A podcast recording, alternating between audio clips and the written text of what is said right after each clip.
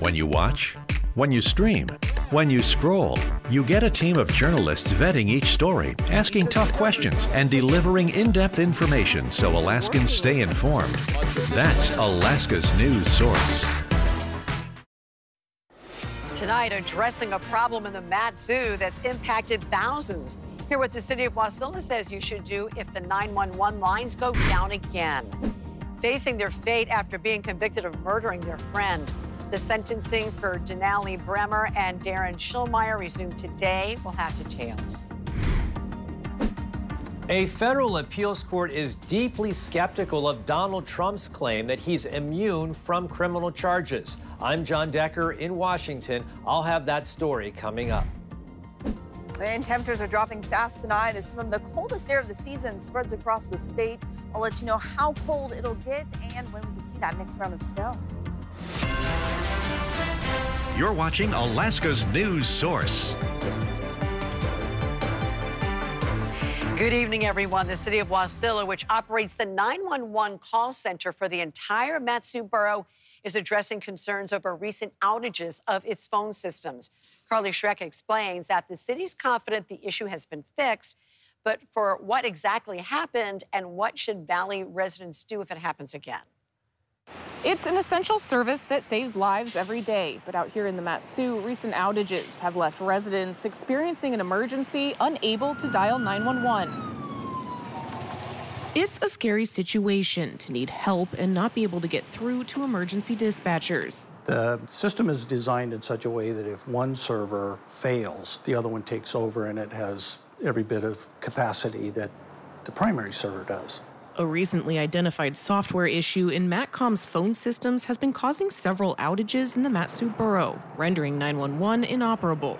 There were two calls placed uh, from a, a component within the network, and those calls got rejected by the, uh, the 911 processing equipment. MATCOM's communications director, Daniel Stearns, says error messages associated with the rejected calls caused the primary server to fail and the secondary server to kick in. However, and this second server now didn't know how to process that error message, and that server spun up to 100% CPU. Now both servers are out of service, and so is the 911. The issue has caused at least four 911 outages since mid November, with the longest lasting 53 minutes. But the city is confident that the issue has been resolved with Solacom, the vendor provider of MATCOM's 911 handling equipment. A decision was made to uh, bypass from one component of the total 911 network to another component of the network that has been tested to be accurate and reliable. Stearns says his biggest concern now is that MATCOM can build back the public's trust, saying outages like this are an extremely rare occurrence. Now, Wasilla City officials say they do not anticipate any additional outages at this point, but that Valley residents should call the Fairbanks Communications Center if they are ever unable to get through to 911. In Wasilla, Carly Schreck, Alaska's news source.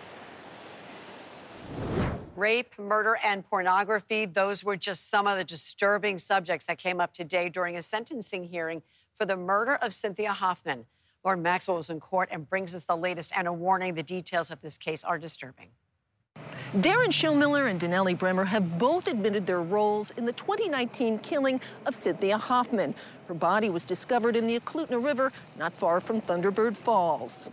Judge Andrew Peterson listened as state witnesses testified that Denali Brehmer was critical to the murder plot of Cynthia Hoffman, a 19 year old who believed Brehmer was her best friend.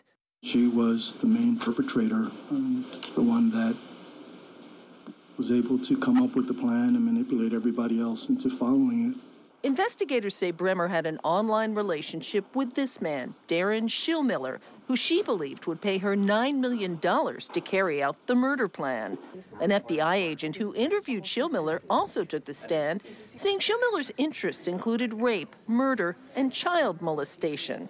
He said the interview he conducted with Schilmiller was one of the most disturbing of his career.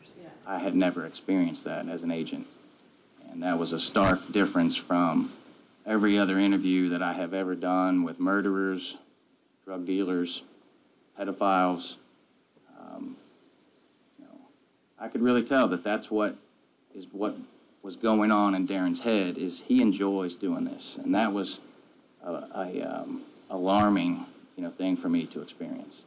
The state is asking that both Schilmiller and Brehmer receive a maximum sentence of 99 years to serve. Now, on Wednesday, there will be a few more witnesses testifying from the state. And on Thursday, that's when sentencing is set for Darin Schilmiller. Denali Brehmer's sentencing has been pushed back to early February. Lauren Maxwell, Alaska's news source. According to the Palmer Police Department, a woman's been charged with manslaughter and first degree assault after investigators say she suffocated her girlfriend during a night of drinking. The woman arrested is 29 year old Emma L. Frankson of Palmer. according to troop of officers, Frankson is accused of killing 26 year old Donna Jackson, who died Wednesday morning at a home on North Gloria Street. Palmer police tracked down Frankson and arrested her two days later. For more information on this case, you can head to our website at alaskasnewssource.com. And a warning to readers the article posted contains information that you might find disturbing. Specific details have also been omitted to protect the identity of other people said to be victims in this case. If you are feeling threatened or facing domestic violence, help is available.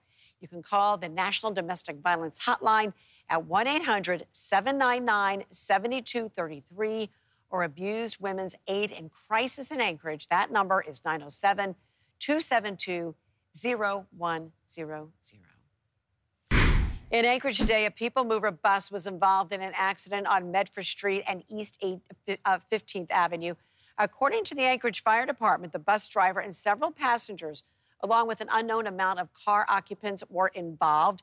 AFD says they did not transport anyone from the scene. And turning to weather, the sun has been down for more than two hours, but with clear skies overhead. Still a hint of that sunset off into the distance, but those clear skies mean cold temperatures.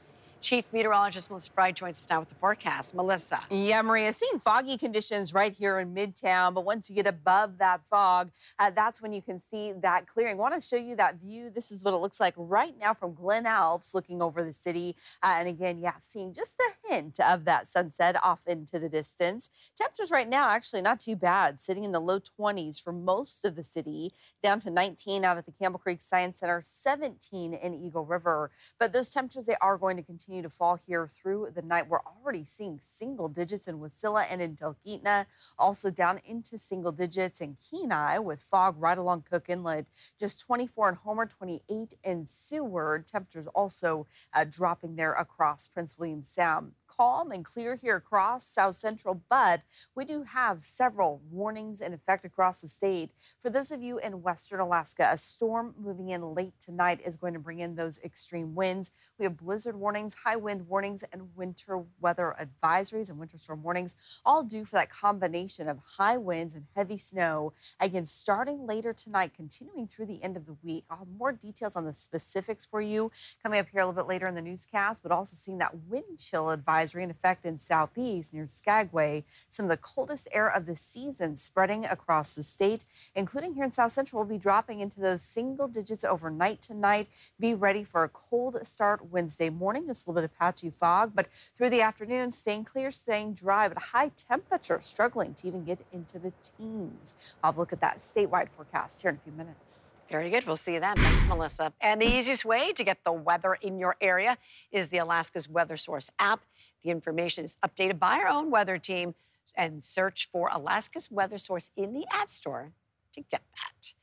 Well, the state legislature will soon be back in session, and the coming months will certainly be busy. Just take a look at the pre filed bills list. Beth Verge has a look. It's just a, a, few of them right now. Beth. Well, Maria, the first day of session is January 16th, right after Martin Luther King Day. But as of this week, we have the first batch of pre filed bills from lawmakers across Alaska. So these are just some of those pre filed bills. And these all made a deadline last week. House Bill 222 would see the Alaska Permanent Fund take a stake of potential natural gas from the North Slope. House Bill 223 hones in on production taxes and royalties relating to the production tax and royalty rates on certain gas. House Bill 230 would alter how out of state school experience can count as in state school experience in determining teacher salaries. And House Bill 234 Well, that would establish a missing and murdered Indigenous Persons Review Commission. Again, these are just a few of that long list of pre-filed bills. We'll take a look at some of the Senate's legislation that's up for consideration tonight at 10. Today at noon, by the way, was the deadline for the second drop of pre-filed bills, which is expected Friday. We'll have a team on the ground in Juneau, so look for coverage of that upcoming session here on Alaska's News Source. Maria. Very good. Thanks, Beth. Still ahead. Arguments were heard in a D.C. courtroom today on whether former President Trump is immune from prosecution for his alleged efforts to overturn the election results. We'll have details when we come back. Former President Donald Trump appeared in a federal courtroom today as his lawyers argued he should be immune from facing prosecution for any alleged crimes he committed while in office. Our White House correspondent John Decker brings us the details.